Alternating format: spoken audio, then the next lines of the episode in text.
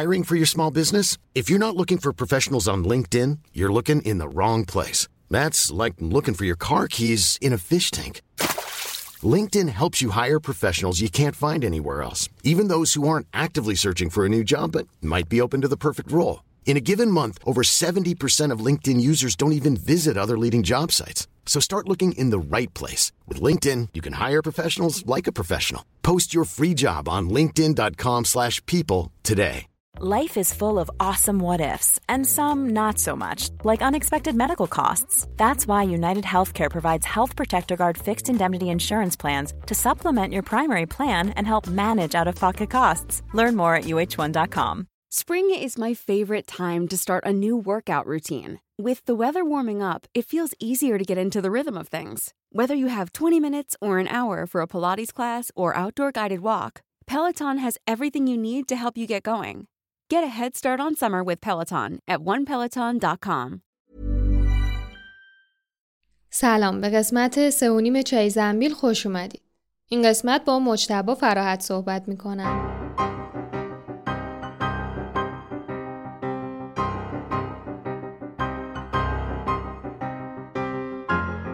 خیلی خوشحالم که با شما دارم صحبت میکنم. مرسی، منم خوشحالم که اومدم اینجا تو این پادکست چای زنبیل. چایی هم میخوریم. ممنون. فکر کنم نیاز به معرفی ندارید ولی یه معرفی بکنید. چرا همه نیاز به معرفی دارن؟ نه، فکر میکنم هر کی هر جا میره باید معرفی بشه. من مجتبی فراهتم، بچه تبریزم، بعد متولد 65م.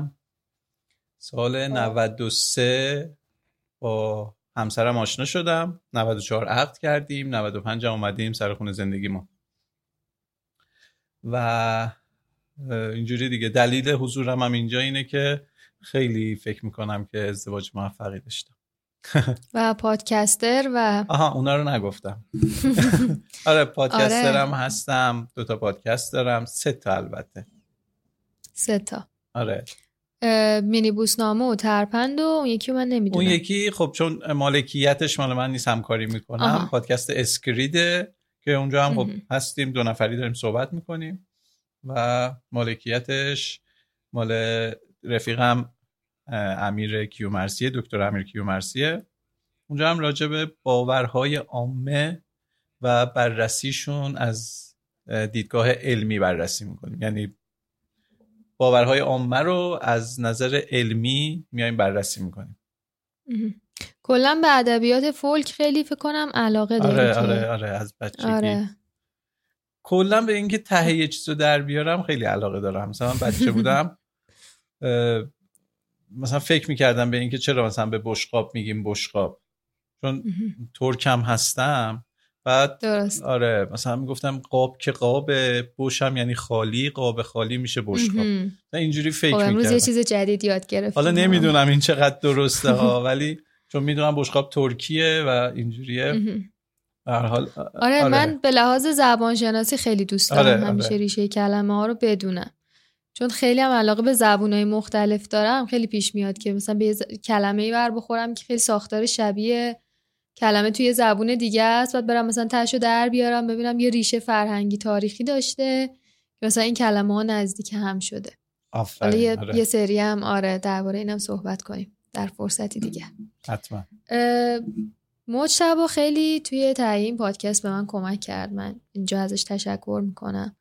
به عنوان یکی که خاک پادکست رو خورده خیلی بدون چشم داشت، خیلی همون اول که من شروع کرده بودم راهنمایی کرد و کمکم کرد و خیلی خوب بود. بعد من داشتم میگفتم که خیلی سخت با من مصاحبه میکنن، یه سری گفتش که خب خودم صحبت میکنم. من اینجوری شدم که یه همچه آپشنی وجود داره و خیلی خوشحال شدم که پیشنهاد دادی که صحبت بکنی. قربونه، باعث افتخاره. ممنون، لطف داری. حالا چون من خیلی مسلط نیستم به ماجرا، خودت از اون نقطه‌ای که دوست داری شروع کن، با توجه به اینکه قسمت قبلی ما درباره این بود که چالش‌های سال اول، قسمت یعنی قبلیش درباره هندونه در بسته بود، بعد چالش‌های سال اول ازدواج چیه؟ ببین من از اونجایی خیلی من کلا علاقه دارم که مهمان بشم، این ور اون ور برم صحبت بکنم، ولی این توی این پادکست هم علل خصوص خیلی علاقه داشتم بیام، به خاطر اینکه احساس میکنم کیس ازدواج من یه خورده متفاوت بوده با کیسای دیگه و این باعث میشه که از توش یه سری نکات شاید در بیاد. مثلا این که خب معمولا ازدواج ها دو تا حالت دارن، یا ازدواج سنتیه که خانواده ها تصمیم میگیرن که این پسر با اون دختر ازدواج بکنه و پسر و دختر میان بعد عقد تازه با هم دیگه آشنا میشن و هم دیگه رو میشناسن. خب من با اون دسته ازدواج کاری ندارم اصلا که چه جوری میشه و چه شکلیه و اینا. یک دسته دیگه هم هستش که خب پسر و دختر خودشون تصمیم میگیرن که با هم ازدواج بکنن. ازدواج من یک چیزی آمیخته این دوتا بود، یعنی وقتی پسر و دختر همدیگر رو نمیشناسن و میرن زیر یه سقف توی ازدواج سنتی، خب نمیشناسن دیگه، نمیدونن، تو یهویی میخوای با یک انسانی زندگی بکنی که اصلا هیچ شناختی نسبت بهش نداری، صرفا شاید مثلا قیافش رو خوشت اومده، خانواده‌اش رو خوشت اومده و اینا. ولی خب تو جریان دوستی هم یک سری مسائل دیگه هست، اینه که خب تو با یکی دوست شدی ولی باهاش زندگی نکردی، خب یک سری مسائل دیگه است که شاید تا تو با یه نفر حداقل یک ماه زیر یه سقف زندگی نکنی نمیتونی خیلی چیزا رو بشناسی و بفهمی، حتی نسبت به خودت شاید نمیدونی که مثلا صدای ملچ ملوچ غذا خوردن یه نفر انقدر میتونه بره رو اعصابت، اینو شاید نمیدونی. آره. یه چیزی هم هست مثلا من خودم به عنوان کسی که این موضوع خیلی رو اعصابمه، بعدم برگشتم به خونه، مثلا تو خونه یه همچین درگیری داشتم، بعدم برگشتم خونه مامانم اینا دیدم که اینا ملچ ملوچ میکردن، ولی من انقدر عادت کرده بودم به اون موضوع که اصلا دیگه نمیدیدمش که من بابت این چیز اونا اذیت میشم. وقتی تو زندگی خودم رسیدم دیدم که آره مثلا نمیدونستم مثلا همچین چیزی منو عصبی میکنه. دقیقاً. و توی دوستی هم این چیزها دیده نمیشه، یک سری هیجان‌های هورمونی هست چون تو نمیتونی دائما با شخص در ارتباط باشی، دائما باهاش بخوابی پاشی و یک زندگی رو داشته باشی، یک سری کشش‌های دیگه باعث میشه که بعضی چیزا رو نبینی و اصلا موقعیتش هم پیش نیاد شاید که ببینی. مال من یه چیزی بین این دوتا بود، دوتا حالت بود، ازدواج سنتی و ازدواج دوستی. مثلا این بودش که خب من تنها بودم، مدت‌ها بودش که با کسی در ارتباط نبودم، با خانمم اسمش فرزانه است، با فرزانه ما قدیم هم دانشگاهی بودیم، یعنی سال پایینی من بود فرزانه، ولی هیچ ارتباطی با هم نداشتیم. فرزانه تو خانواده بزرگ شده، از اونایی که میرن مدرسه برمیگردن خونه. مثلا ما با کل اهالی دانشگاه اکثر مواقع مثلا من بانی میشدم، اردو میرفتیم، شهرهای دیگه سفر میرفتیم، کلا جمع‌هایی داشتیم که با هم دیگه در ارتباط بودیم. من با کل همکلاسی‌های فرزانه حداقل یه مسافرت رفتم، ولی با خود فرزانه حتی سلام علیک هم نداشتیم، فقط هم دیگه رو دیده بودیم که فرزانه اصلا منو یادش هم نمیومد. و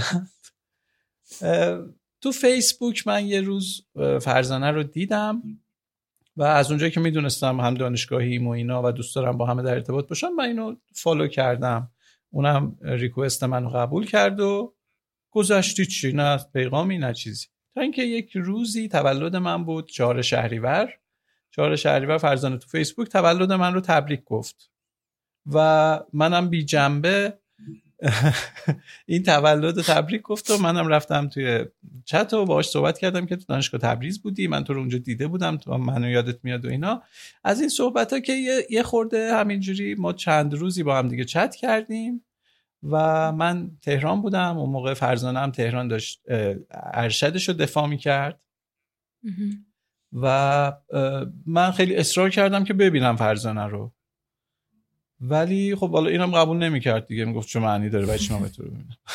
تا اینکه آره به زور حالا یه قراری گذاشتیم و رفتم و دیدمش و اینا. من از نظر ظاهری فرزانه رو پسندیدم و فرزانه هم منو فکر میکنم که پسندید و خودش هم میگه که همون لحظه اول که دیدم یک گرمی توی رفتارت احساس کردم و اون حس صمیمیه، اون یعنی اون یخش شکست. و حالا میونه کلامت یکی از فامیلامون یه ذره خوب سنش بالاه، میگه که خیلی میگن تو ازدواج، حالا منظورش بیشتر ازدواج سنتیه، تو ازدواج باید مثلا طرفو بشناسید و فلان و اینا. من قبول ندارم، شما برید فقط از قیافه طرف خوشتون بیاد، بقیه چیزا تو زندگی تغییر میکنه. قیافه‌شو دیدی مطمئنی قیافش همینه. خیلی آره میگه خیلی قیافه مهمه. دقیقاً. بعدم نمیگه ها، من نمیگم قیافه باید خوشگل باشه، ولی این آره که با به دل بشینه، به دل بشینه. آره. و این دل نشستن خیلی مهمه. آره ما قیافه هامون خدا رو شکر به دل هم نشست. و یکی از اولین چیزهایی که فرزانه به من گفت، ببین اصلا من قصد نداشتم ارتباط جدی داشته باشم، یعنی تنها بودم و تنها زندگی میکردم و همین تنها بودن و تنها زندگی کردنه باعث میشد خب دنبال این باشم که با یکی در ارتباط باشم دیگه، اصلا قصد چیز جدی نداشتم. و اولین چیزی که جزو اولین چیزهایی که فرزانه به من گفت این بود که سیگار هم که میکشی. بعد من اون لحظه سیگار نمیکشیدم، ولی حالا گویا از رنگ لبام و اینا تشخیص داده بود که سیگار میکشم و گفت سیگار هم که میکشی. گفتم آره. گفت سیگار نباید بکشی. من گفتم یا اول فاز این چقدر جدی گرفته قضیه رو.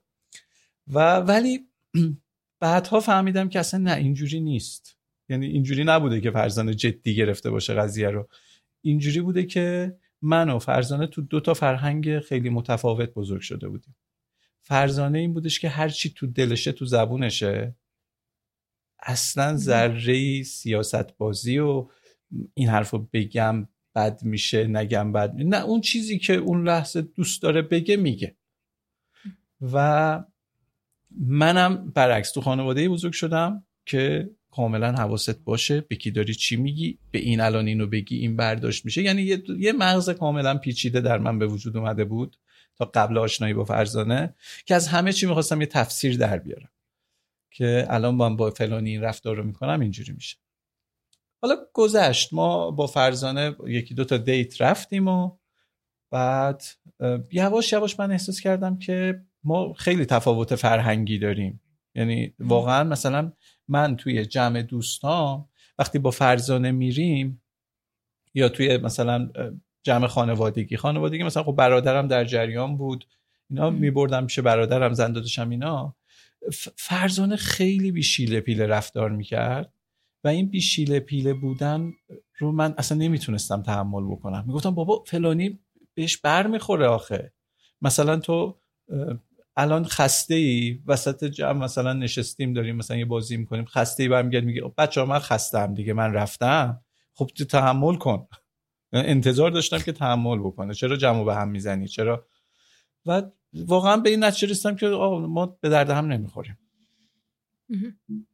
و کات کردین؟ من زورکی کات کردم، یعنی گفتم که یه 3 روز از هم دور باشیم، اینجوری گفتم 3 روز از هم دور باشیم ببینیم سعی بکنیم که چیز بیام، یه بگو مگوهایی هم داشتیم و فرزانم قبول کرد، گفت اوکی. یک رفیق مشترکی داشتیم که آمار میداد از اون به من، منم مثلا راهنمایی میکرد که مثلا اینجوری رفتار کن اون رفتار رو بکن. خودش هم خانوم بود، یه خانوم پا به سن گذاشته بود و من بهش اعتماد داشتم راهنماییش.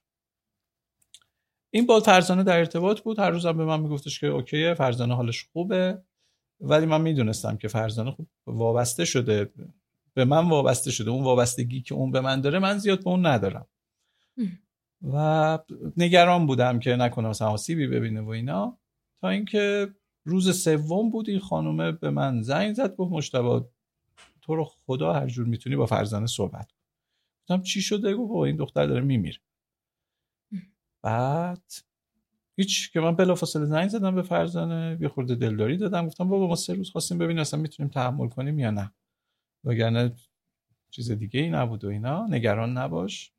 بعد من یه مشاور پیدا کردم، وقت مشاور گرفتیم به فرزانه گفتم که بریم پیش مشاور مسائلمون رو حل کنیم، ولی از قبل به اون مشاوره گفته بودم که ببین ما به درد هم نمیخوریم، ما رو کمک کن که کات کنیم به جوری که مثلا هیچ کدوممون آسیب نبینیم.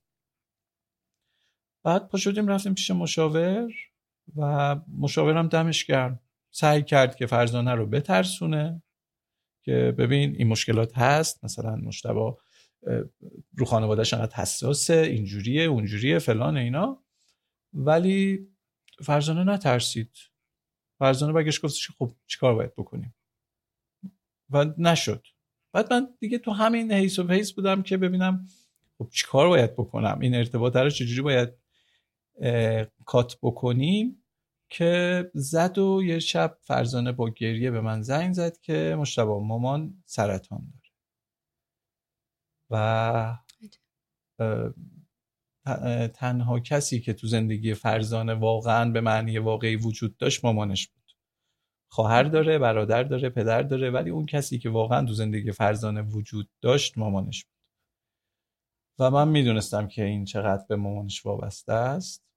دیگه گفتم مجتبی فعلا نمیتونی کاری بکنی، فعلا مجبوری که کنارش باشی. کنارش بودم، مامانش شیرین درمانی میشد، میرفت بیمارستان، خیلی شبا فرزانه میموند همراه کنارش، صبح میرفت سر کار، بعد دوباره برمیگشت میرفت همراه پیش مامانش. خیلی خیلی اصلا داغون بود تا اینکه یه خورده حال مامانش بهتر شد و یه روز گویا بعد شیمی درمانی باید پلاسما میزدن، من دقیق نمیدونم یه همچین چیزی، ولی تزریق نکرده بودن و حال مامانش یهو بد شد، بردم بیمارستان. دیگه خیلی حالش بد شد، فرزانه به من زنگ زد، من شبونه رفتم بیمارستان پیش مامانش، فرزانه و خالش اونجا بودن و از پرستار پرسیدم چجوریه، گفت دعا کنی. دیگه نصف شب بود دیگه، من به فرزانه گفتم که حالا آروم باش و فلان و منم گفت تو برو. من رفتم، 5-10 دقیقه بود از بیمارستان فاصله گرفته بودم، دوباره فرزانه با گریه زنگ زد که سریع بیا اینجا. برگشتم رفتم بیمارستان، دیدم که بله دارن مامانشو احیا میکنن، اینا رو از اتاق بیرون کردن و فرزانه واقعا داشت خودشو میکشت. من مجبور شدم که فرزانه رو بگیرم بیارم بیرون سالن، محکم دستاشو گرفته بودم که به خودش آسیبی نزنه و اینا. نمیدونم چرا اصلا اونجا پرستارا و اینا هم داشتن چیز میکردن، یعنی نمیدونم روال کارشون اینه، خیلی بیرحمانه هی میخواستن به فرزانه بفهمونن که مامانت مرد.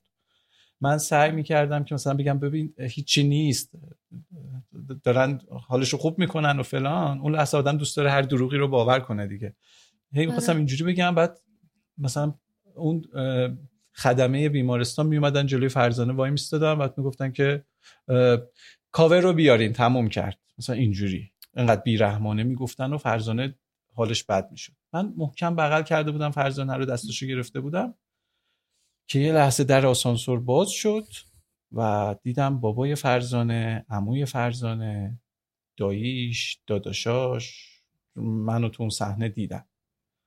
اینا میدونستن که من هستم، چون من به مامان گفته بودم، با مامان فرزانه صحبت کرده بود، گفته بود که یک تایمی بدین این دو نفر یه خورده همدیگر رو بشناسن و مامان فرزانه در جریان بود ولی باباش در جریان نبود که مثلا ما اینقدر مثلا ارتباط صمیمی داریم، مثلا من دخترش اونجا بغل کردم و اینا.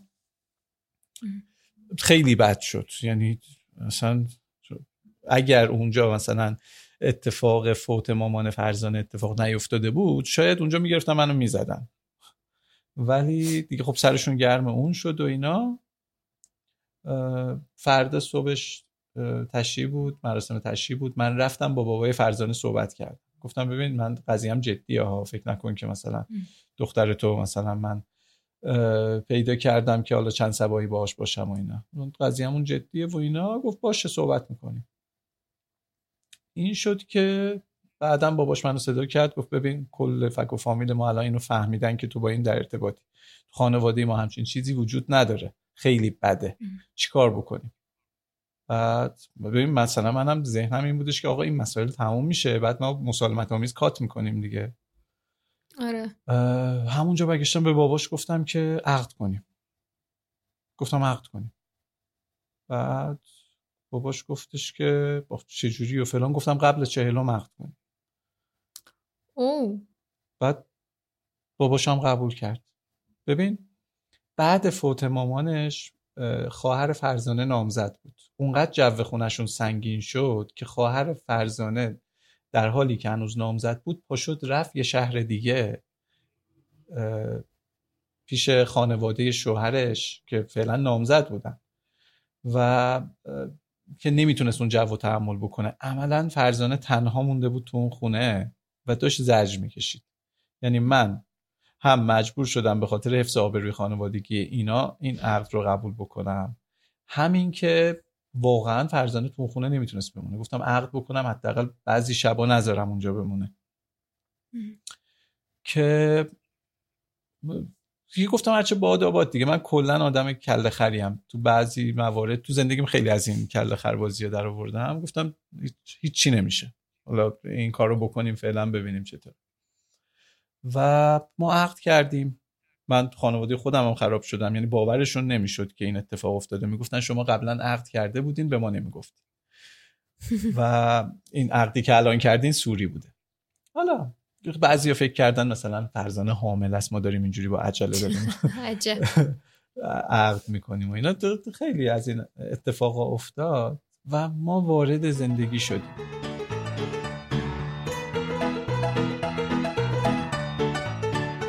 از سال 94 مامان فرزانه فوت شد، ما عقد کردیم و تو این فاصله‌ای که عقد کرده بودیم تا ازدواج بکنیم بریم سر خونه زندگیمون خیلی اتفاق افتاد. ببین من یک کاری داشتم، یک کاسبی داشتم. کاسبیمون یه خورده بزرگ شده بود، یه خورده مثلا کارگاهمون بزرگتر شده بود و در واقع میشه گفت کسب و کارمون سکه بود، خوب بود. به محض اینکه این عقد اتفاق افتاد یک ورشکستگی خیلی گنده اومد سراغ ما. پولمون رو خوردن و اول اینکه مثلا ما میخواستیم یک رشدی بکنیم توی کارمون به یک پیسی خیلی شدید خورد. توی این دوران واقعا خب من با جیب پر تقریبا رفته بودم، با فرزانه ازدواج کرده بودم، الان واقعا به نون شبم محتاج بودم. اونقدر خب سرمایه داشتیم، سرمایه نقد نبود، پول نبود دستمون. و توی این مدت فرزانه کار میکرد و یه دونه کانال تلگرامی هم را انداخته بودیم که توی این کانال تلگرامی یه سری ظروف آشپزخونه ترکیه‌ای فرزانه میفروخت و حالا من کمک کرده بودم اجناسش رو تهیه بکنه و اینا، ولی کانال خودش داشت میگردوند. اونقدر این کانال گرفت که دائم هر روز پست میومد دم در خونه ما.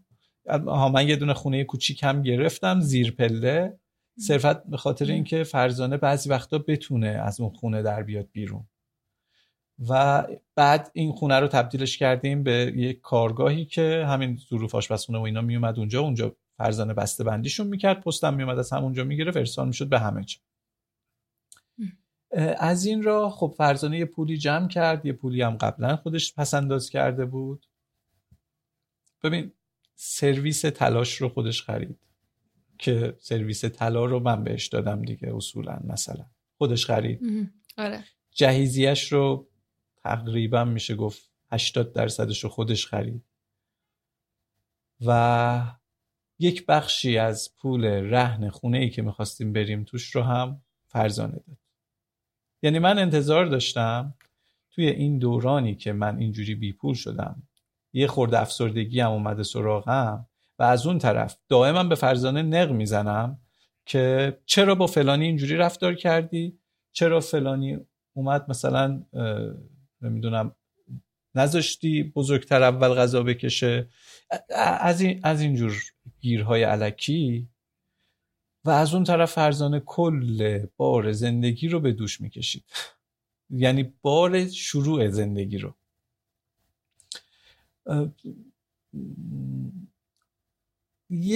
به یک مرحله‌ای رسید که من احساس کردم که خب دیگه فرزانه دیگه آخرشه، یعنی الاناست که فرزانه بگه اوکی من راضی نیستم، تحملم تمام شد و دیگه نخود هر که رود خانه خود. ولی اونجا بود که من یه ذره به خودم اومدم و فهمیدم که بابا اصلا نشستم فکر کردم، من سالی یکی دو بار یه خلوتی دارم، میرم میشینم تو خلوته فکر میکنم به سال گذشتم و به یک سری اتفاقهایی که افتاده. رفتم نشستم فکر کردم که تو این زندگی من به فرزانه چی دادم، ازش چی گرفتم و دیدم که بابا این کل وجودش رو گذاشته در راه این که این زندگی به یک جایی برسه و تنها چیزی که از من دیده اینه که من بهش دروغ نمیگم، اهل مثلا عیاشی و اینجور چیزا نیستم، واقعا هر کسی کنار من باشه خب من بهش رسیدگی میکنم، حواسم هست به آدم هایی که دور و برم هستن، حالا فرزانه خورده شدیده. جز اینا من چیزی نداشتم واسه فرزانه تو اول زندگیمون. ببین اونقدر ما شرایط مالیمون بد بود که موقعی که خواستیم عقد بکنیم من رفتیم آزمایش و نمیدونم آینه شمدون و اینجور چیزا بخریم، یه سری چیزای خنزل پنزل خریدیم دوتایی با هم و شبش بود که دیگه می‌خواستیم بریم خونه هامون. گفتیم فرزانه ما انگشتر نخریدیم، سر سفره عقد بالاخره ما یه انگشتر باید بکنیم دیگه. دست منو گرفت برد توی یه مغازه نقره فروشی، بعد گفتش که آقا به ما دوتا انگشتر بده. دوتا انگشتر نقره از اونجا برداشتیم رفتیم، یعنی یادمون رفته بود انقدر ما توی شرایط بدی ازدواج کردیم و این چیزا خیلی بعدها به چشم اومد که واقعا بگو ببخشید. یه سوالی داشتم، به نظرت میخوام صرفا بدونم با کاراکتر حالا فرزانه یه ذره آشنایی پیدا کنم، این که مثلا میگی اینقدر سهم داشت توی زندگی، تلاش کرد، حالا مثلا درآمد خودشو گذاشت، حالت مثلا فمینیستی و برابری و اینا بیشتر براش مهم بود یا اینکه مثلا اون همدلیه رو ایجاد کنه؟ به نظرت کاراکترش چه شکلیه؟ از این بابته که مثلا همکاری میکنه، سهم داره تو زندگی، وظیفه خودش از اون بابت میدونه، یا اینکه نه میخواد مثلا همدلی داشته باشه؟ واقعیتش اگر بخوام بگم فرزانه اصلا به هیچ وجه فمینیست نبود و من روش کار کردم که فمینیست شد. یعنی خیلی از رفتارهاش ضد زن بود واقعا، خیلی از نگرش‌هاش، باورهاش، اینکه سفره رو بیار بچین، بلافاصله سفره رو جمع کن برو بشور، تو هم داری مثل من بیرون کار میکنی ولی تو باید غذا بپزی، تو باید فلان بکنی. من باهاش حرف زدم که ببین این چارچوبا رو بشکن، حتی اگر مخصوصا اگر میخوای که بچه دار بشیم این چارچوبا رو تو ذهنت بشکن. تو زندگی ما یه زندگی رو با هم داریم میسازیم، اصلا جنسیتی وجود نداره و من روش کار کردم تو این مورد. این چیزی که این حسی که تو فرزانه هست و خیلی واسه من ارزشمنده، حس اینه که فرزانه هیچ وقت نمیشینه که کسی واسش کاری بکنه، یعنی تو زندگی یه چیزی اذیتش بکنه نمیشینه و منتظر باشه که کسی واسش بیاد این کار رو انجام بده. نگاه نمیکنه که من زنم، مرد، تو مردی، فلانی، آقا الان درآمدمون کمه، من دارم اذیت میشم، اوکی میرم کار میکنم. اینجوری نگاه میکنه به قضیه و تو خونه مثلا من یه ریخت و پاشی میکنم، اما مردا معمولا زیاد از این ریخت و پاشا میکنیم، دوبار به هم میگه جمع کن، اگر کردم که کردم، نکردم دیگه نمیشینه هی نق بزنه جمع میکنه. ولی تو جمع کردنش یه کاری میکنه که مثلا من یه تنبیهی هم بشم، مثلا دوتا چیزو میندازه دور و اینا من تنبیه میشم. آره این حس دوست داره که اختیار زندگیش دست خودش باشه، یه استقلالی داشته باشه. حالا ادامه صحبت خودتون. آره داشتی میگفتی که تو شرایط بدی عقد کردیم و حلقه خریدیم، اومدیم یه مدت دائم ما بگو مگو داشتیم. من دوست داشتم زیاد بریم خونه این و مهمونی، هر مهمونی که میرفتیم برمیگشتیم بگو مگو داشتیم. بعد یه مدت من دیدم که آقا اصلا من و فرزانه به ذاته ما با هم مشکلی نداریم، مشکل داریم ما، ولی مشکل اصلیمون اینه که من به اون میگم چرا فلان جا فلان رفتارو کردی، اون به من میگه چرا فلان جا فلان رفتارو کردی. راهکاری که به ذهنم رسید این بودش که 1 سال من ارتباطمو با همه قطع کردم. یک سال ارتباط هم رو با همه قطع کردم. نه اینکه کلا با هیچکی در ارتباط نباشم، ولی اون دائم مهمونی برو مهمون بیاد و اینا رو جمعش کرد و دیدیم خیلی داریم خوب میشیم. یعنی فرصت دادیم که این علاقه به وجود اومد و من دیدم که خب مثلا وقتی یه هفته ما با هم دعوا نمی‌کنیم، یعنی یه هفته من دارم هی محبت می‌کنم به فرزانه و فرزانه به من، این محبت‌ها جمع میشه یه جا و تبدیل میشه به عشق. یه شعری هست ترکی، شاعرش هم معروفه، حالا من یادم نیست اسم شاعرش، میگه سوجی بیر آن گالانه خاطرده، میگه عشق یک لحظه است بقیهش خاطر است. یعنی تو نمیتونی بگی که دائمون دل ریختن و این که مثلا عاشق شدن و اینا، اون یه لحظه اتفاق میفته، بعد اون دیگه تو با خاطره اونه که داری زندگی میکنی. تو کیس ما من احساس میکنم این برعکس شد، یعنی یه سری خاطره ها بود که اومده و الان من انقدر عاشق فرزانم. و یک نکته‌ای که توی این دعواها و اینا به ذهنم میرسه که بگم اینه که یه مدت که ما زیاد دعوا میکردیم به این خاطر بودش که من عصبانی میشدم، یه کاری میکردم، یه حرفی میزدم و فرزانه یا قهر میکرد، یعنی هیچ جوابی به من نمیداد، ساکت میشد، میرفت یه گوشه میشست و این منو عصبی تر میکرد که آقا یا از خودت دفاع کن یا بیا حرف بزن یا اینکه مثلا بیا عذرخواهی کن اگر فکر میکنی که من حقم، چرا قهر میکنی؟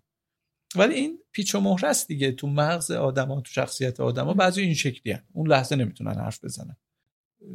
یا اینکه عصبانی میشد و اون هم برمیگشت به من پرخاش میکرد. ما اومدیم یه قانونی گذاشتیم، بعضی چیزا رو قانون کردیم. قانون اول، قهر نمیکنی، هر اتفاقی که افتاد حرف میزنیم. قانون دوم، من بعضی وقتا بددهنی میکردم، نه اینکه خیلی فوش رکیکایی، یه چیزی که اسم فوش داشته باشه دیگه. و فرزانه این قانون رو گذاشت که فوش نمیدی، فوش بدی من کلا چیزم. من گفتم اوکی، منم فوش نمیدم. فوش در حد مثلا بیشور رو اینجور فوش، من فوش خیلی بد خونه نمیدم. آره تو اسکیل روابط زن و شوهر همون فوشه خیلی درشت تره. آفرین. مثلا تو میتونی به یکی دیگه اینو بگی بدون اینکه مثلا هیچ منظوری داشته باشی، ولی آره. و یک، قهر نمی‌کنیم، هر مشکلی داشتیم حرف می‌زنیم. دو، فوش نمیدیم، این شرط فرزانه بود، واسه من مهم نبود، من میگفتم فوش بده ولی قهر نکن. سه، اینکه هر کدوم اول عصبانی شد اون یکی عصبانی نمیشه، هر کی اول عصبانی شد اون یکی اول اینو آرومش میکنه، بعدا میشینیم با هم صحبت میکنیم. وقتی من عصبانی شدم تو هم برگردی عصبانی بشی هیچی درست نمیشه و برعکس. فرزانه وقتی عصبانی میشه من چه مقصر باشم چه نباشم هم اول میگم اوکی ببخشید، بیا بشین یه لحظه، چی عصبانیت کرد، بعد صحبت میکنیم. این عصبانی شدن همزمان کار رو به جنگ و کتککاری و این چیزا میکشونه. ما خود خوشبختانه کارمون به اونجا نکشیده تا حالا، ولی دعوای شدید سالهای اول خیلی داشتیم، در حدی که مثلا من قهر کنم از خونه برم و اینا، یکی دو مورد اینجوری هم بوده. ولی چند وقت پیش داشتم با یکی صحبت میکردم و اون هی میگفتش که مجتبی رمز موفقیت چیه که یه زندگی اینقدر مثلا آروم و خوب داری و اینا، و گفتم رمز موفقیتم اینه که تلاش کردم که بسازمش و بعد اینکه ساختم زیبایی های طرف مقابلم اومده به چشم، من فرصت دادم که طرف زیبایی هاش رو به من نشون بده و اون زیبایی ها رو تو زندگیم، توی گوشه زندگیم کاشتم و خب شانسم آوردم طرف مقابلم خیلی آدم با درک و شعوری بوده که اون هم به من این اجازه رو داده. آره تو قسمت قبل یه نفر برام پیام فرستاده بود، میگفت زندگی مشترک کلا ارتباط با آدم‌ها مثل سرمایه گذاریه، یه سرمایه‌ای داری یه جایی خرجش میکنی. حالا یه ذره مرتبط به این حرف هم هست، اون سرمایه هر وقتی کسب میکنی هر جای زندگی که بکاریش، توی عصبانیت بکاریش، توی شادیه بکاریش، تو فوت عزیزانت بکاریش، هر جا بکاری مثلا مثل یه سرمایه است دیگه، باید زیاد بشه نتیجه بده. این خیلی موضوع مهمیه کلن توی تعامل با انسان ها. حالا ما میگیم چشم داشت بعضی وقتا بهش، یه کاری میکنیم که یه کاری برامون انجام بشه. آره. ولی حس میکنم یه از این جنسه که تو داری یه سرمایه میذاری، وقت میذاری، محبت میذاری، انرژی ذهنی میذاری، اون یه نتیجه‌ای باید بده. درست. توی زندگی مشترک نتیجهش میشه که مثلا از کنار اون آدم بودن لذت میبری، باهاش بری سفر، باهاش بچه دار بشی. همه اینا نتیجه اون سرمایه گذاری است یه جورایی. دقیقاً.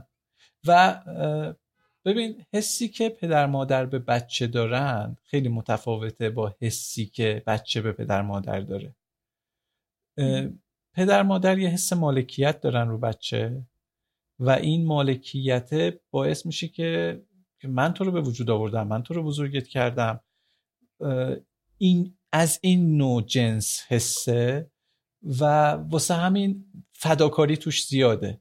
یعنی احساس میکنن که این بچه هر کاری که بکنه، هر اتفاقی که واسش بیفته، هر آسیبی که ببینه، به من داره میخوره این آسیب. خب ولی بچه نسبت به پدر و مادرش اینجوری نیست. چرا؟ چون پدر و مادر رو همیشه داشته، هیچ وقت ترس از دست دادنشو نداره، زحمتی واسه بزرگ شدنشو نکشیده، از وقتی به دنیا اومده محبت اینا رو دیده، دوستشون داره ها، نمیگم دوست نداره، ولی جنسش از اون جنس نیست. آره، بی بهونه هم دوستش دارن دیگه، دنبال بهونه نیستن که بچه رو به این دلیل به اون دلیل. آفرین، چون خودشون از خودشونه دیگه، خودشون بزرگش کردن. آره. وجود آوردن. آره. توی ارتباط‌های زن و شوهری من خیلی دقت میکنم، میبینم که خیلی از جاهایی که آسیب میبینه به خاطر اینه که یکی از طرفین به اون یکی خیلی داره محبت میکنه، یعنی محبت مادرانه داره میکنه به اون یکی و از اون طرف اون یکی یه مطمئنه که اینو از دست نمیده. خب ارتباطه میشه ارتباط مثلا پدر فرزندی یا مادر فرزندی یا خواهر بزرگتر با مثلا برادر کوچیکتر، یه همچین ارتباطی میشه و یه نفر دائم داره زور میگه و اون یکی دائم مراقب اینه. خب یه جایی صبر تموم میشه. ولی ارتباطی که هر دو طرف حس مادرانه بهش داشته باشن، به نظر من ارتباطیه که هر دو طرف واسه به وجود اومدنش زحمت کشیدن. وقتی من و فرزانه 5-6 سال زحمت کشیدیم و یک زندگی رو از فقر و فلاکت و بدبختی و دعوا و جنگ و مشکلات خانوادگی و اینا آوردیم، رسوندیم به یه جایی که یکی میاد به من میگه که مجتبی رمز موفقیتت چیه؟ خب این واسه من خیلی ارزشمنده. خیلی خودم شاید حواسم نباشه تا بقیه نگن بهم، ولی ناخودآگاه من حس اون پدره رو به این رابطه دارم، نه به فرزانه، به این آره، به رابطه‌ای که بزرگش کردی، به این رابطه من این حسو دارم و واسش تلاش میکنم. من نمیذارم یه چیزی روتین بشه، آگاه هم دیگه نمیذارم. مثلا یه ماهه که فرزانه داره مثلا غذا میپزه تو این خونه، ما جفتمون هم شاغلیم، اجازه نمیدم این روتین بشه، یعنی اونم عادت بکنه منم عادت بکنم که غذامو بذارن جلو. حداقلش اینه که مثلا میرم تو اون یه ماهی که مشغله داشتم و همه کارهای خونه پای فرزانه بوده، من مثلا رفتم مثلا گفتم بذار منم جارو بکشم، بذار ظرفا رو من میشورم، یا مثلا تو غذا درست کردم مثلا این گوشه‌شم سیب زمینی‌ها رو بده من پوست بکنم. خب حالا باید اینا رو از فرزانه بپرسیم که واقعا انجام میدی، چقدر انجام میدی، اون راضیه؟ ببین من دارم اینجا تازه شکست نفسی میکنم. خیلی سر نمیگم. نه امیدوارم که فرزانم راضی باشه، ولی احساس میکنم که توی رابطمون اگر من 90% از رابطمون راضی باشم، فرزانه مثلا 70-80% راضیه. اونم به خاطر اینه که یه خورده از مسئولیت هایی که تعریف شده به عهده مرد باشه، من تو اونها یه خورده تنبلم. مثلا به ماشین زیاد رسیدگی نمی کنم و اینجور مسائل دیگه. مثلا آره. همه کارامو مثلا من گواهی نامه نداشتم چون خدمت نرفته بودم، گواهی نامه ماشین نداشتم. فرزانه منو توی روالی انداخت که من خدمت هم خریدم، گواهی نامه هم گرفتم. همه این کارا رو فرزانه که تو اینجور موارد ازم ناراضیه، میگه که بابا تو اهمیت نمیدی به این چیزا.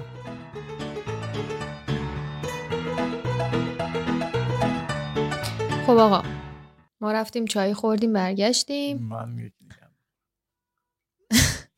بعد من سهمیه 40 امروزم مصرف کردم. بعد یه سوالی داشتم از مجتبی، این که میگی زندگیمون خوبه یعنی چی؟ یعنی اصلا خودت چه زندگی رو خوب میدونی و بقیه نگاه میکنن میگن اینا چی دارن که زندگیشون خوبه؟ خیلی خیلی خیلی سوال خوبیه. زندگی خوب به نظر من، کلن خوشبختی از نظر من یه احساسه. یعنی تو حس خوب داشته باشی، حسی که به تو اون انگیزه رو بده که زندگی رو ادامه بدی. و این حس رو اگر داشته باشه یک نفر که همیشه اون حس خوبه، اون انگیزه، اون هیجانه تو زندگیش باشه، من میگم که این انسان خوشبختیه. حالا بعضیا پول واسهشون این حس رو میاره، بعضیا روابط واسهشون این حس رو میاره. نسبت به آدم‌های مختلف این متفاوته. توی زندگی من این چیزی که خوبه اینه که من و فرزانه خیلی همراستاییم. یعنی قبلا اینجوری نبودیم، الان همراستاییم. الان همون قدری که فرزانه دلش واسه این زندگی میسوزه، همون قدر من دلم واسه این زندگی میسوزه. همون قدری که فرزانه تو این زندگی داره تلاش میکنه، همون قدر من دارم تلاش میکنم. با هم فکر میکنیم، با هم یه تیم میشیم، این زندگی رو میبریم جلو. ترسی ندارم که به تنهایی به دوش بکشم، فرزانه هم ترسی نداره که به تنهایی بخواد به دوش بکشه. یک اتفاقی افتاد چند وقت پیش تو زندگی ما که نمیخوام اون اتفاقو با جزئیاتش بگم چون خیلی خصوصیه، ولی این اتفاق خیلی فرزانه رو ترسوند.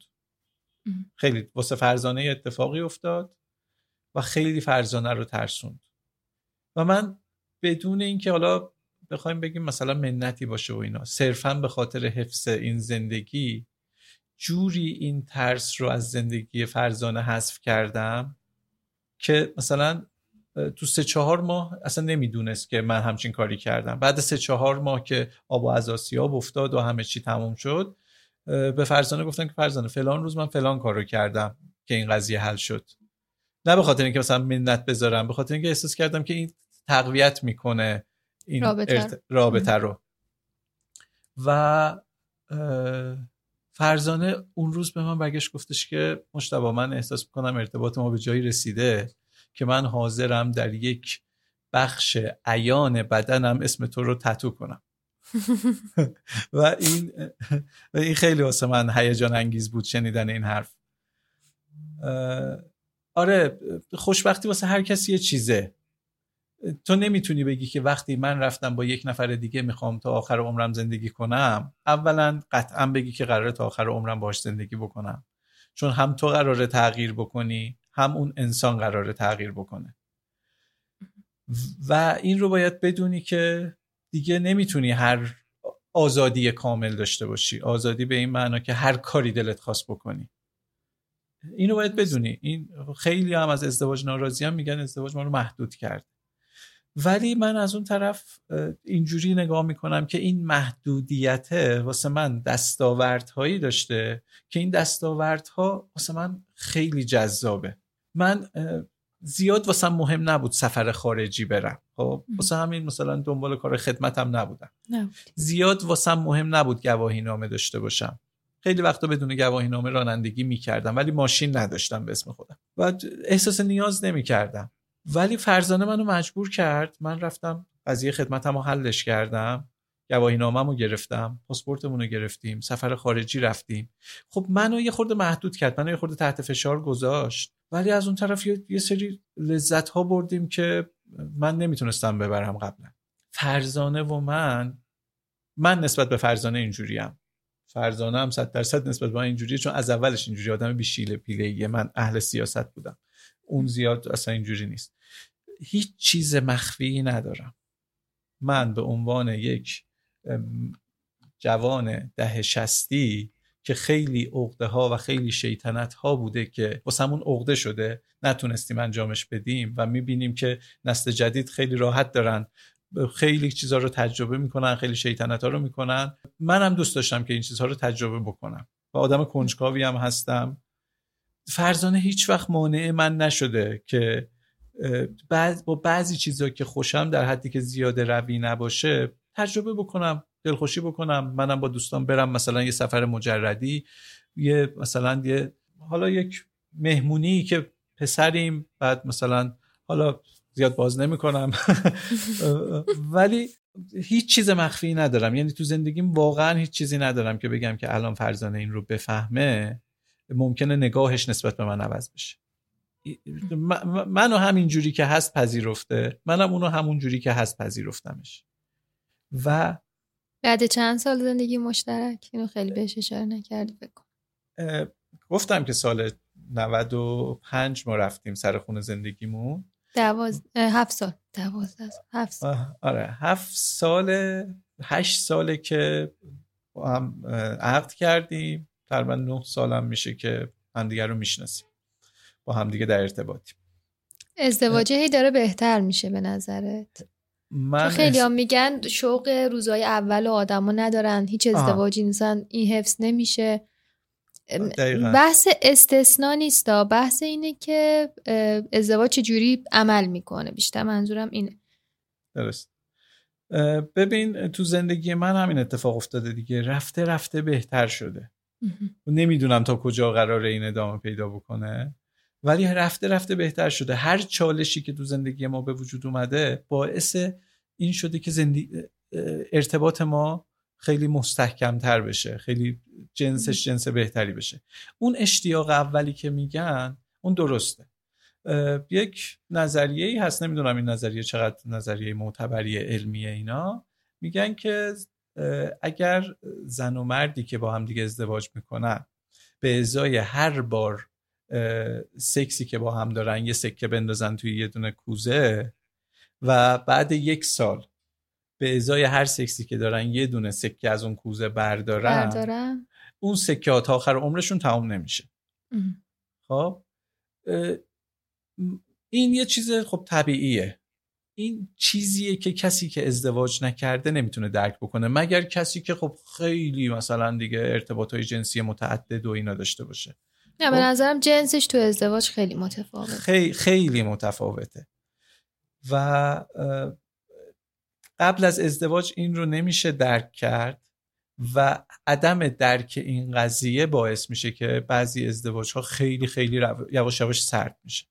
یعنی وقتی عامل محرک تو واسه ازدواج همین ارتباط جنسیه، تو با یکی دوستی له له میزنی که با همدیگه در ارتباط باشین، همدیگه رو ببینین و حالا یه مکانی گیر بیارین، یه چیزی، چه حالا چه دختر چه پسر. پسر شدیدتر، پسر خیلی شدیدتر، از همون لحظه اول دنبال همینه.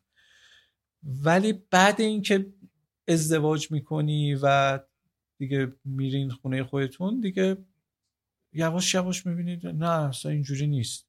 مثلا من قبل ازدواج اینجوری بودم که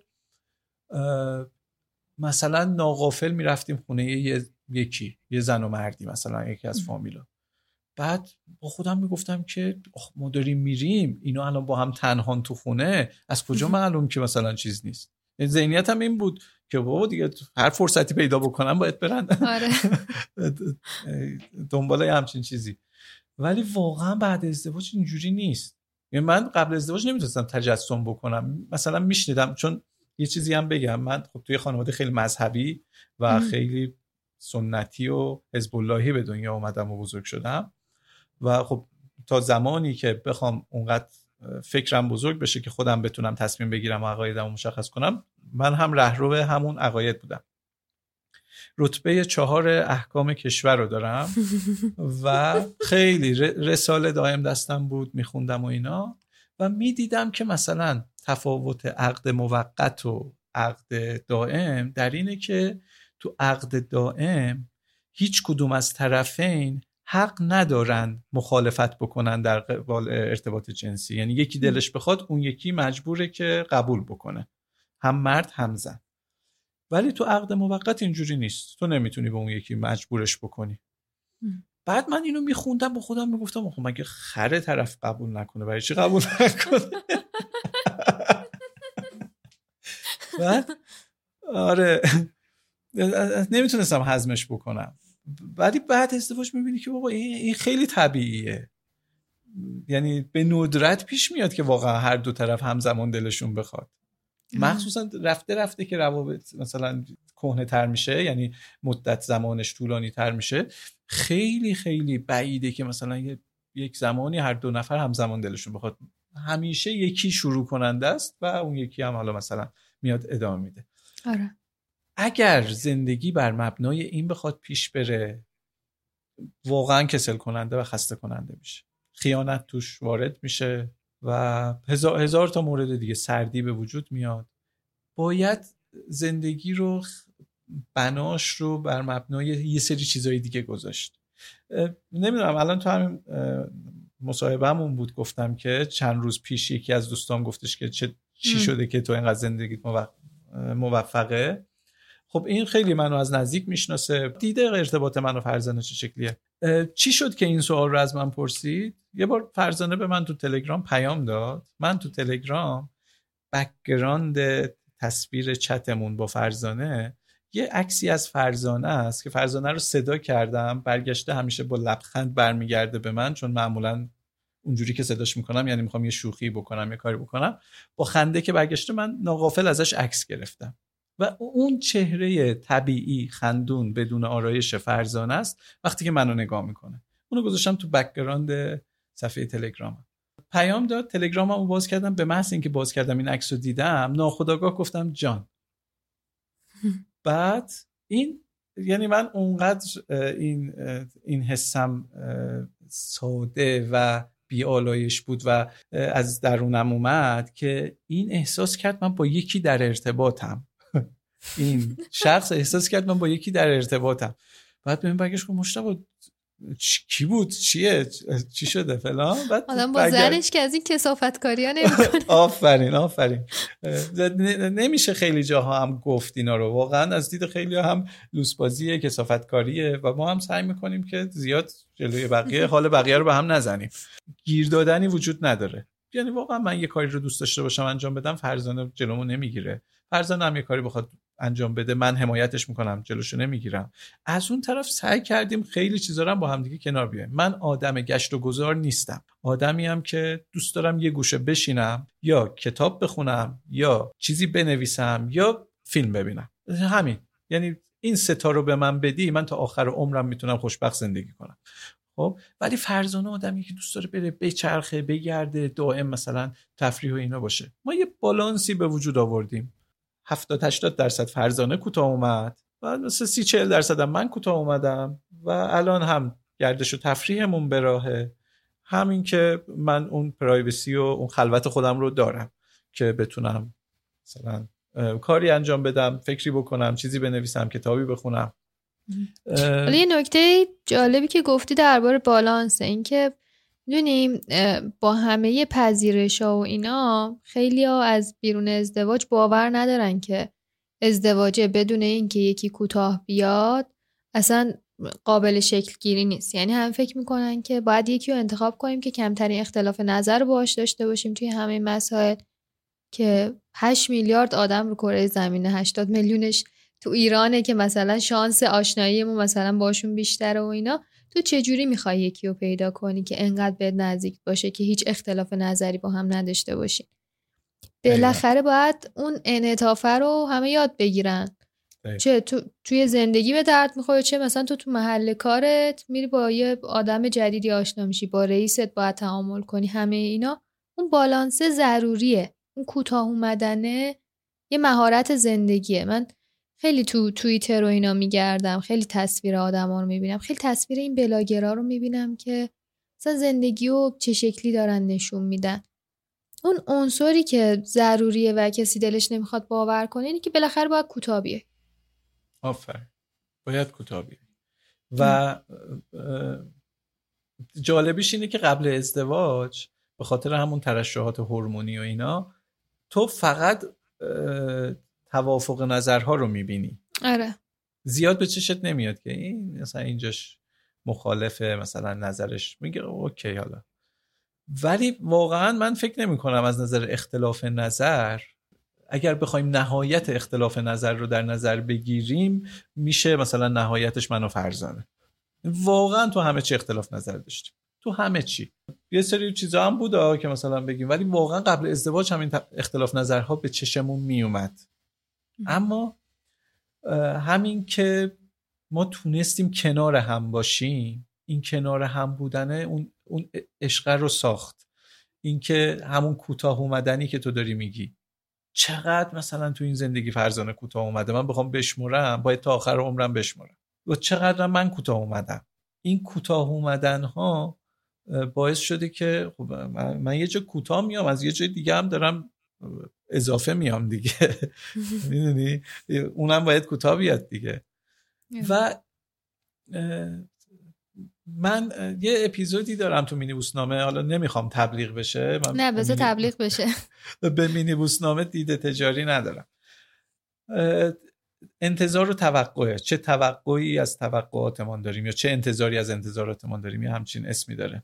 اونجا راجع به اصلا بحث انتظار دارم صحبت میکنم که خیلی فکر کردم. هر اپیزود مینی بوس نامه منو ساخته، واسه خودم ساختم، خودم روم تأثیر گذاشته و اومدم شیر کردم با بقیه. توی اون اپیزود راجع به این صحبت میکنم که ما چرا اصلا انتظار داریم از آدما، چی باعث میشه که اون انتظاره به وجود بیاد. حق داریم انتظار داشته باشیم، حق نداریم انتظار داشته باشیم. بعضی آدما مهرطلبن. چرا مهرطلبن؟ اینجور آدما نهایت انتظارم دارن، اونقدر به آدم خوبی میکنن. یه جا مثلا تو یادت بره جواب سلامشون رو بدی، شروع میکنن اوه ببین من چقدر، من بشکنه این دست که نمک نداره. تو زندگی این انتظار حذف بشه و هر عاملی که قرار نتیجهش منجر بشه به انتظار. آقا من میخوام این لیوان آبو بدم دست تو، قبلش یه ذره فکر کنم که من این لیوانو میخوام بدم به تو، این قراره در قبالش انتظاری به وجود بیاد یا نه. اگه قراره انتظاری به وجود بیاد، همون لحظه باهات معامله کنم، بگم آقا ببین من این لیوانو دادم، پس تو هم برو واسه من چای بیار. یا نه اگر قراره همینجوری دلی بهت بدم و فراموش کنم. اینو دارم میگم چون تو زندگی خود من حداقل خیلی تاثیر داشته که فلانی فلان جا من فلان کارو کردم، پس تو هم باید فلان جا فلان کارو بکنی. نمی‌کردی اون کارو، اگه قراره در قبال اون از من چیزی بخوای، نمی‌کردی اون کارو. و یه انتظار نسبت به آدماست و یه انتظار نسبت به خود رابطه است. همیشه آدم باید ته ذهنش این رو داشته باشه که من انتظار ندارم این رابطه تا آخر عمرم خوب پیش بره. آدم‌ها تغییر می‌کنن، من تغییر می‌کنم، شرایط عوض میشه، هزار تا اتفاق ممکنه بیفته. همین انتظار نداشتنه باعث میشه که تو قدر این ارتباط رو بیشتر بدونی. وقتی تو انتظار داری که این رابطه قراره تا آخر عمرش پیش بره، قدرش رو نمیدونی و باور میکنی که قراره تا انتها پیش بره. همون حسی که نسبت به مادرت داری، میگی هست دیگه، من هر کاریشم بکنم مادرمه دیگه، بلم که نمیکنه. خب دیگه فکر کنم بیشتر سوالا رو پرسیدم. و اینکه چقدر به آدما میگی که زندگیت خوبه، چقدر درباره این موضوع حرف میزنی؟ یه مشکلی که با فرزانه داریم همینه. فرزانه بهم میگه بابا لامصب نگو. بعد من میگم، من اصلا رعایت نمیکنم، هر جا میشینم میگم که ببین من خیلی راضیم از زندگی و دلیلش اینه، اینجوریه. خیلی میگم و وقتایی که دارم میگم و فرزانه حضور داره واقعا به مشکل میخوریم. مثلا میایم فرداش مثلا یه بحثمون میشه، دعوامون میشه، خب بعد و فرزانه میگه که ببین تو اونجا اونجوری گفتی، چشمون زدن. ولی درستش اینه که فرزانه اونقدر میاد گیر میده به این که چرا اونجا اینو گفتی، حالش بد میشه، که این بد شدن حالش باعث میشه که ارتباط ما باعث دعوا میشه. میخواد گیر بده به همه، میخواد مثلا اذیتم بکنه و این باعث میشه. توی سوشال مدیا چقدر نشون میدی همسرتو دوست داری؟ کم نشون میدم تو سوشال مدیا، کلا کم نشون میدم. یعنی نه اینکه کلا نمود کمی داره درباره همه مسائل، خب من دیدم صفحات تو، ولی خیلیا که نمود کمی دارن بازم از همسرشون بیشتر عکس میذارن. مثلا میگم دلیل خاصی داره که این کارم انجام نمیدی؟ قبلا زیاد میکردم این کارو ولی خب دوروبرم یه سری افراد هستن که واقعا بدشون میاد از این حرکت. احساس میکنن که مثلا تو داری دروغ میگی، یا مثلا تو داری ادا در میاری، یا میخوای مثلا تو چش کسی بکنی اینو. اونقدر از این کسایی که دوستم دارن و دلسوزانه مثلا مسخرم کردن، دلسوزانه گفتم آقا مشتبه دیگه اینقدر مثلا حالا به شوخی زنجلیل نباش، نمیدونم فلان نباش اینا، و این یه خورده شاید روم تأثیر گذاشته. بعضی وقتا میبینیم فرزانه مثلا یه استوریای عاشقانه‌ای میذاره، یه چیزی میذاره، منم تگ میکنم اون پایین، بعد مثلا من ازش اجازه میگیرم که این استوریشو شیر نکنم، منو تگ کرده ولی شیر نکنم، میگه بابا تو راحت باش من واسه دل خودم گذاشتم. آره. یا بعضی وقتام که شیر میکنم به شوخی، مثلا یه کنسرت محسن یگانه رفته بودیم، بعد تو کنسرت تبلیغ محسن یگانه شد تو پادکست من، ای بابا حالا من به فروش بلیتاش دارم کمک میکنم. خب آره، کنسرت محسن یگانه رفته بودیم، اونجا یه شعری داره میگه، یه آهنگی داره میگه چشاتو از من بر ندار من آره. مات تصویر تو هم، اون تیکشو فرزانه استوری کرد و چیز کرده بود، منو تگ کرده بود چشاتو از من بر ندار اینا. بعد منم تو همون کنسرت، خب من آدم دلغکی هستم اصولا، دلغک بازی زیاد در آورده بودم، از خودم عکس گرفته بودم و یه جا چشامو اینجوری کرده بودم از اون یه اسکرین شات گرفتم، بعد همونو گذاشتم روی استوریش، یه همچین مثلا اینجوری با شوخی ردش میکنم میره، زیاد چیز نیستم. و از اونجایی که خب حالا مثلا بعد اینکه حالا من دیگه مثلا تو پادکست یه ذره مثلا مخاطبان منو شناختن، اومدم پیج خودم رو فالو کردن، پیج من هیچ وقت پرایوت نبوده، همیشه باز بوده، بعد یه خوردم این مثلا دست و بالمو جمع کرد، حریم شخصی. آره آره، زیاد مثلا از فرزانه چیزی نذارم اونجا. بعد آره، تو خودت چه جوری؟ چون به هر حال تو هم ازدواج موفق داری، من میدونم که تو راضی از زندگی. آره من راضیم. من حالا کسی از من نمیپرسه تو پادکست، من خیلی از بعد ازدواج این مشکل رو پیدا کردم که چرا هیچکی نگفته بود اینا رو، و بعد هر دعوا با خودم تنها میشستم میگفتم که یعنی همه هم شکلی شروع کردن، یعنی همه دارن مثلا سالهای اول دعوا میکنن اینا.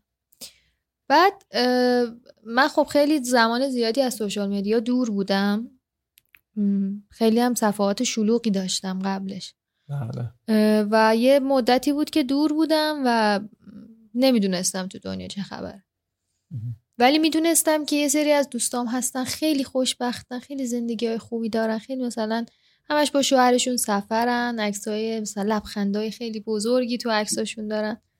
بعد سال اول خیلی بحران بزرگی بود برای ما، سالی که رد کردیم انگار مثلا تازه دستمون اومد با کی طرفیم جفتمون. یه ذره که ذهنم آروم شد برگشتم اینستاگرام، دیدم که این جدا شده، اون جدا شده، این که مثلا فلانه، بعد با دلایل بدا. یعنی من معتقدم که رابطه مثلا تاریخ انقضا داره برای خیلی علاقه، ولی مثلا طرف پارتنر خیلی شدیداً ابیوسیوی داشته و در عین حال که طرف صبح تا شب به این فحش میداده، خانواده‌اش رو تحقیر میکرده، همه اینا، عکس میذاشته که من زندگی خیلی خوبی دارم. و من بعضی وقتا به این فکر میکردم که من الان نمیتونم این عکس رو بذارم از زندگیمون، پس من زندگی بدی دارم. خیلی به این فکر میکردم. یا مثلا اسم، بعضی وقتا رو گوشی دوستان میدیدم که اسم شوهرشون یه چیز خاصی سیو کردن، من اسم و فامیلی قشنگ سیو کردم، انگار واسه همکارم یه همچین حالتی سیو کردم. و همیشه تو ذهنم این بود که شاید رابطه ما یه چیزی کم داره که من این کارا رو نمیتونم بکنم. الان که برگشتم به سوشال مدیا میبینم آره مثلا زندگی تو موفقه، عکس نمیذاری، دلیلی نمیبینی که عکس بذاری، تو اون زندگی به قدر کافی مثلا داری عشق و حالو میبری، روحت مثلا راضیه، دلیل نمیبینی که مثلا اینو به همه اعلام بکنی. حالا یه موقعیتی مثل این موقعیت یا مثلا یکی بیاد ازت بپرسه زندگی چه شکلیه، میای صحبت میکنی دربارش، ولی دلیل نمیبینی که اینو عمومی دائما اعلام بکنی. یه سر از وقتی که این کیسا رو میبینم خیالم راحت شده، احساس میکردم که زندگی، با اینکه مثلا خودم رو خیلی عاقل میدونم و اینا، احساس میکردم که زندگی خیلی ژورنالی تر از این حرف هست. احساس میکردم که اون تصویری که دارم میبینم همون تصویر زندگی، اگه من ندارمش یه چیزی من کم دارم. و زندگی موفقم حقیقتش خیلی کم من اطرافم دیده بودم، به خصوص قبل این پادکست. همه وقتی کنارشون میشینی توی مهمونی ناراحتن، شوهر من که این کارو کرده، نمیدونم زن من اون کارو کرده، یا مثلا به شوخی همش اینجوری ان که آره زنم پدرمو در میاره اگه من همچین کاری بکنم، یا مثلا زنه از اون طرف داره قور میزنه شوهر من که ارزه نداره فلان چیز. خیلی اذیت شدم خودم سال اول ازدواج که این حرفا رو میشنیدم و میگفتم خب پس بالاخره کی خوشحال از زندگیش. و وقتی دستبندی هم میشه تو یه جورایی دلت میخواد توی دستبندی بگنجی، کم کم میری ویژگی‌های اون دستبندی رو پیدا میکنی که آدمای ناراحتی ان، آدمایی ان که از زندگیشون لذت نمیبرن و توی اون دستبندی میگنجونی خودتو. الان که دارم صحبت میکنم با آدما میبینم خیلی ویژگی‌هایی که خب زندگی ما داره خیلی زندگی‌های موفق دیگه داره و شاید مثلا اگه زمان بدیم بهتر بشه به جای اینکه بدتر بشه. اگه مثلا یه سری نکاتو که بقیه میگن بهش توجه کنیم شاید مثلا برای ما هم یه سرمایه گذاری باشه. از الان مثلا روش کار کنیم لزوما زندگی ما محکوم به تبدیل شدن به زندگی یکی دیگه نیست. دقیقاً. آره خیلی خودم خوشحالم وقتی دارم این پادکست رو تهیه میکنم، خیلی حال میکنم با آدم رو صحبت میکنم و الانم خیلی واقعا انرژی گرفتم باهات صحبت کردم. یه چیزایی هست که حرفشو میزنی، مثلا زندگی ما خوبه فلا اینا، یه چیزایی هست که حرفشو نمیزنی ولی همین که انرژیشو داری پیداه که زندگی خوبه. یعنی لزومی نداره با کلمات بگی که ما همو دوست داریم زندگیمون فلانه اینا. همین که الان اومدی با من داری جزئیاتو میگی، صحبت کردی و هم فکری کردی قبلش با همسرت هم که مثلا صحبت کنی در این باره، نشون میده که زندگی خوبه به نظرم. آره خب به هر حال زندگی که من فکر میکنم خوبه و هر چیزی که مثلا تو جزئیاتش میشه گفت رو اینجا گفتم صرفا به خاطر اینکه شیر بکنیم دیگه، بگیم مثلا من چه انتظاری داشتم از زندگیم که الان این حسو دارم و چه مشکلاتی داشتم، این مشکلات چجوری هندلشون کردیم، چقدر اون کوتاه اومده، چقدر من کوتاه اومدم و الان تو چه مرحله‌ای هستیم. و اینکه لابلای صحبتات اینکه راجع به سوشال مدیا صحبت کردی، تو سوشال مدیا واقعا خیلی حرف ها زده میشه که آدم احساس میکنه که ازدواج این شکلیه. مثلا میبینی مرد و زن با هم دیگه دارن تو آشپزخونه غذا درست میکنن، آردو میپاشن همه جا، این مثلا با اون شوخی میکنه و با این شوخی میکنه و اینا. آره. نمیگم از این اتفاقا نمیفته ولی اون بلاگری که اومده این رو به صورت یک پست گذاشته اینجا، یک گوشه کوچیکی داره از زندگیش رو شاید حتی به دروغ، شاید به محض اینکه کات خورده اینا به هم دیگه دوتا فوش دادن، اون رفته سمت خودش این رفته سمت خودش چون شغلشون اینه، یه همچین چیزی ساختن. قضاوت نمی‌کنم، نمیگم حتما اونجوریه ولی میگم اینجوری هم فکر نکنیم که واقعا گل و بلبله و به این شکل خواهد بود. یک روزی خواهد رسید که تو میرسی خونه و به صورت ناخودآگاه برمیگردی به خانومت میگی که من گشنمه، غذا چی داریم. این بخشش خیلی بیشتر از اون بخشیه که شما با هم دیگه برین تو آشپزخونه کیک بپزین. وقتی تو دائم داری اونا رو میبینی یه همچین ذهنیتی پیدا میکنی و این ذهنیت پیدا کردن کجاش غلطه؟ همون حسی که به تو دست داده دست میده. حالا تو یه خورده اهل چالش بودی، یه خورده اومدی اصلا پادکست ساختی، شاید یک بخشش اینه که میخوای چالش های خودت برطرف بشه و در کنارش مثلا به بقیه هم یه اطلاعاتی بدی. ولی خیلی واقعا افسرده میشم.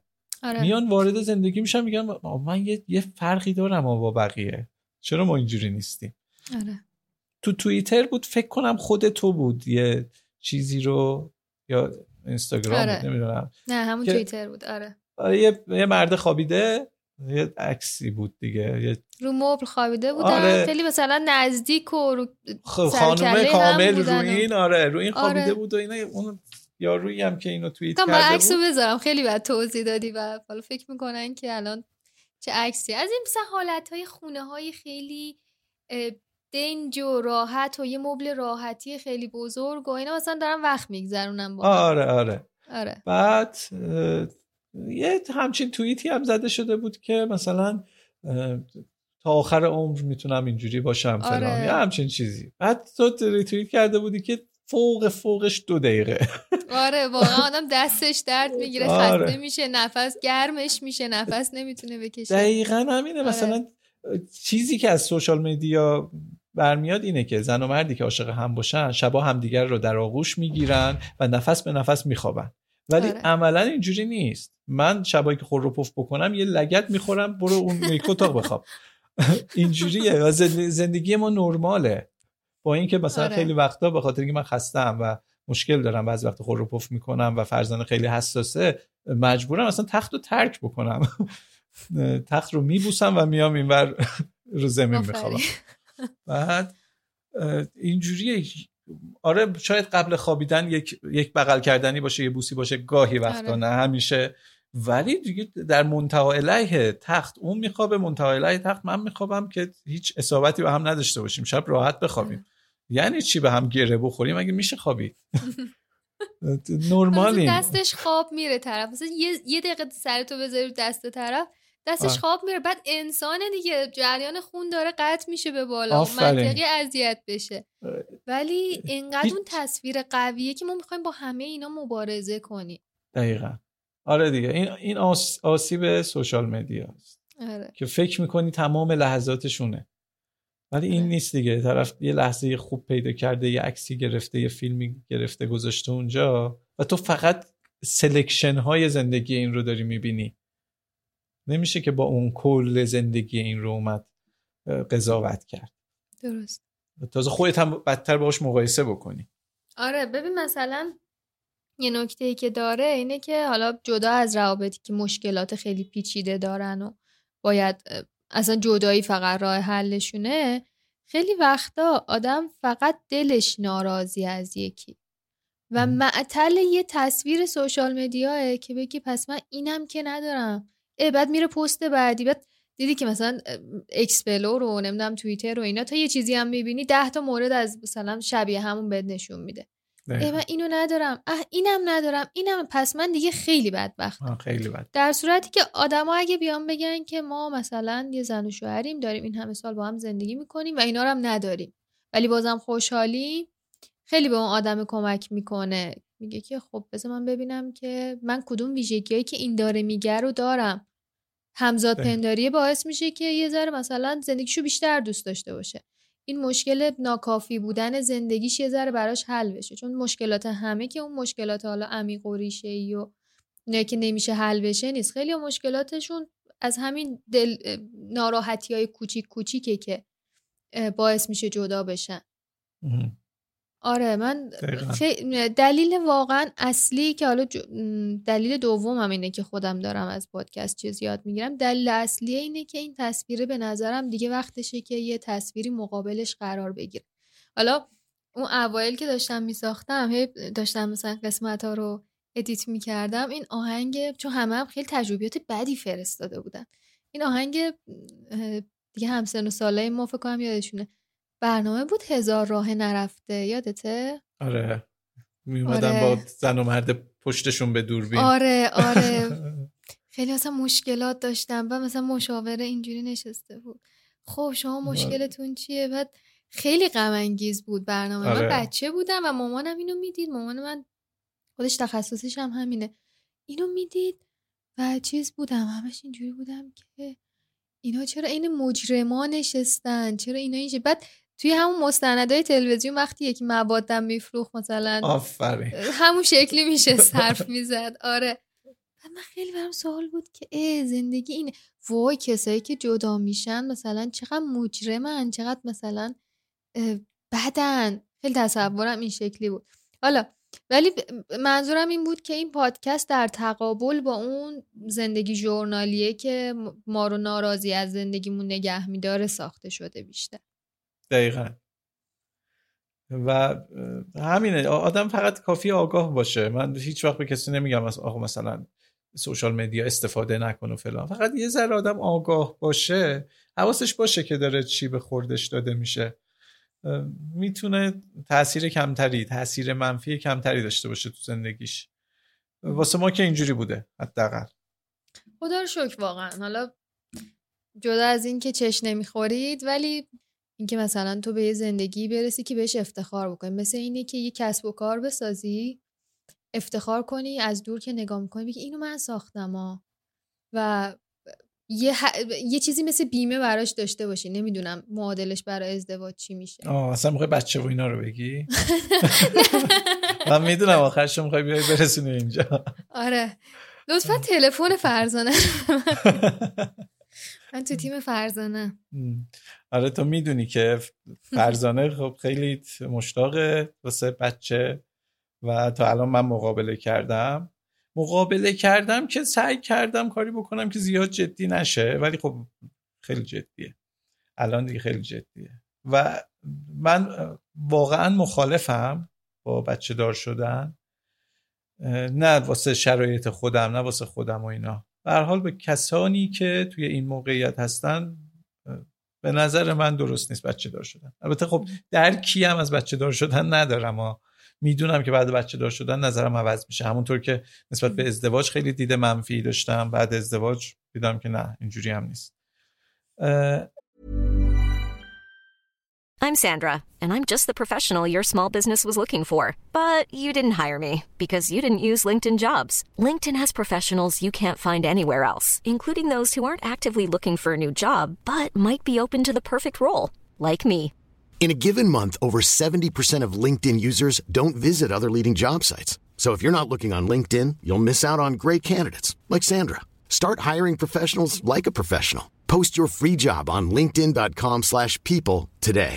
Spring is my favorite time to start a new workout routine. With the weather warming up, it feels easier to get into the rhythm of things. Whether you have 20 minutes or an hour for a Pilates class or outdoor guided walk, Peloton has everything you need to help you get going. Get a head start on summer with Peloton at onepeloton.com.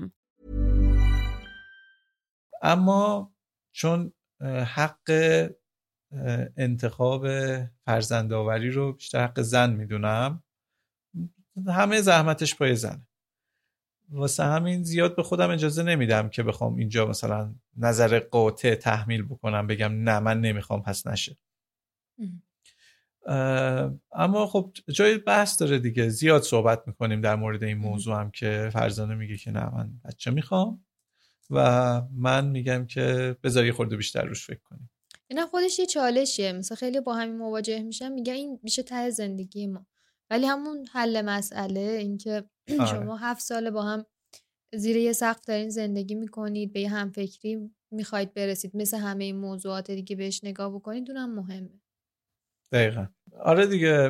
من میتونم مثلا میگم من قاطعانه مخالفم از درون خودم و دلایل خودم رو دارم، ولی از اون طرف هم فرزانم قاطعانه میخواد. اگر ما جفتمونم بخوایم سر این قطعیتمون وایستیم تمام دیگه، این رابطه تموم شده، همینجا تموم شد.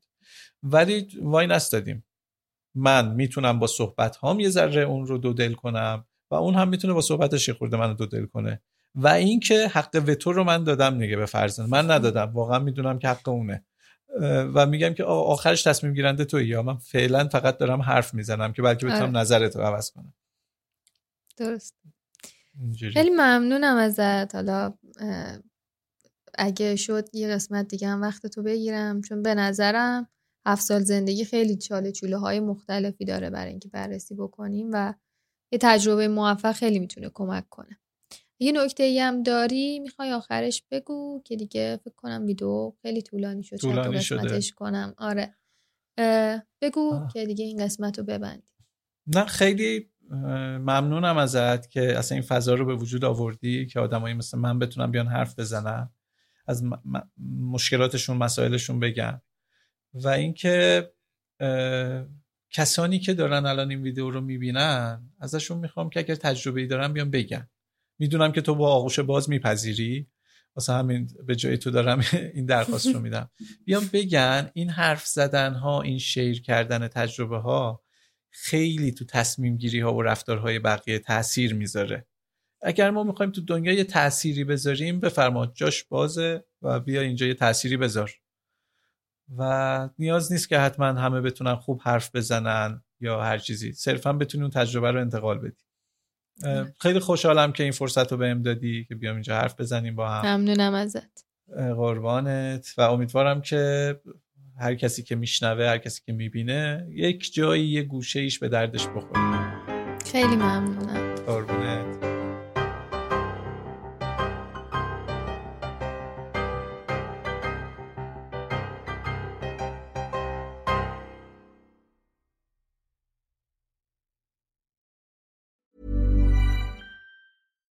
Hi, I'm Daniel, founder of Pretty Litter. Cats and cat owners deserve better than any old-fashioned litter. That's why I teamed up with scientists and veterinarians to create Pretty Litter. Its innovative crystal formula has superior odor control and weighs up to 80% less than clay litter. Pretty Litter even monitors health by changing colors to help detect early signs of potential illness.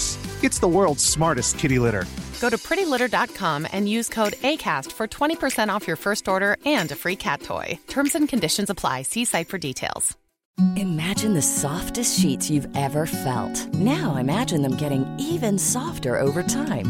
That's what you'll feel with Bowl and Branch's organic cotton sheets. In a recent customer survey, 96% replied that Bowl and Branch sheets get softer with every wash. Start getting your best night's sleep in these sheets that get softer and softer for years to come. Try their sheets with a 30-night guarantee. Plus, get 15% off your first order at bowlandbranch.com. Code BUTTERY. Exclusions apply. See site for details. Hi, I'm Daniel, founder of Pretty Litter. Cats and cat owners deserve better than any old-fashioned litter. That's why I teamed up with scientists and veterinarians to create Pretty Litter. Its innovative crystal formula has superior odor control and weighs up to 80% less than clay litter. Pretty Litter even monitors health by changing colors to help detect early signs of potential illness. It's the world's smartest kitty litter. Go to prettylitter.com and use code ACAST for 20% off your first order and a free cat toy. Terms and conditions apply. See site for details.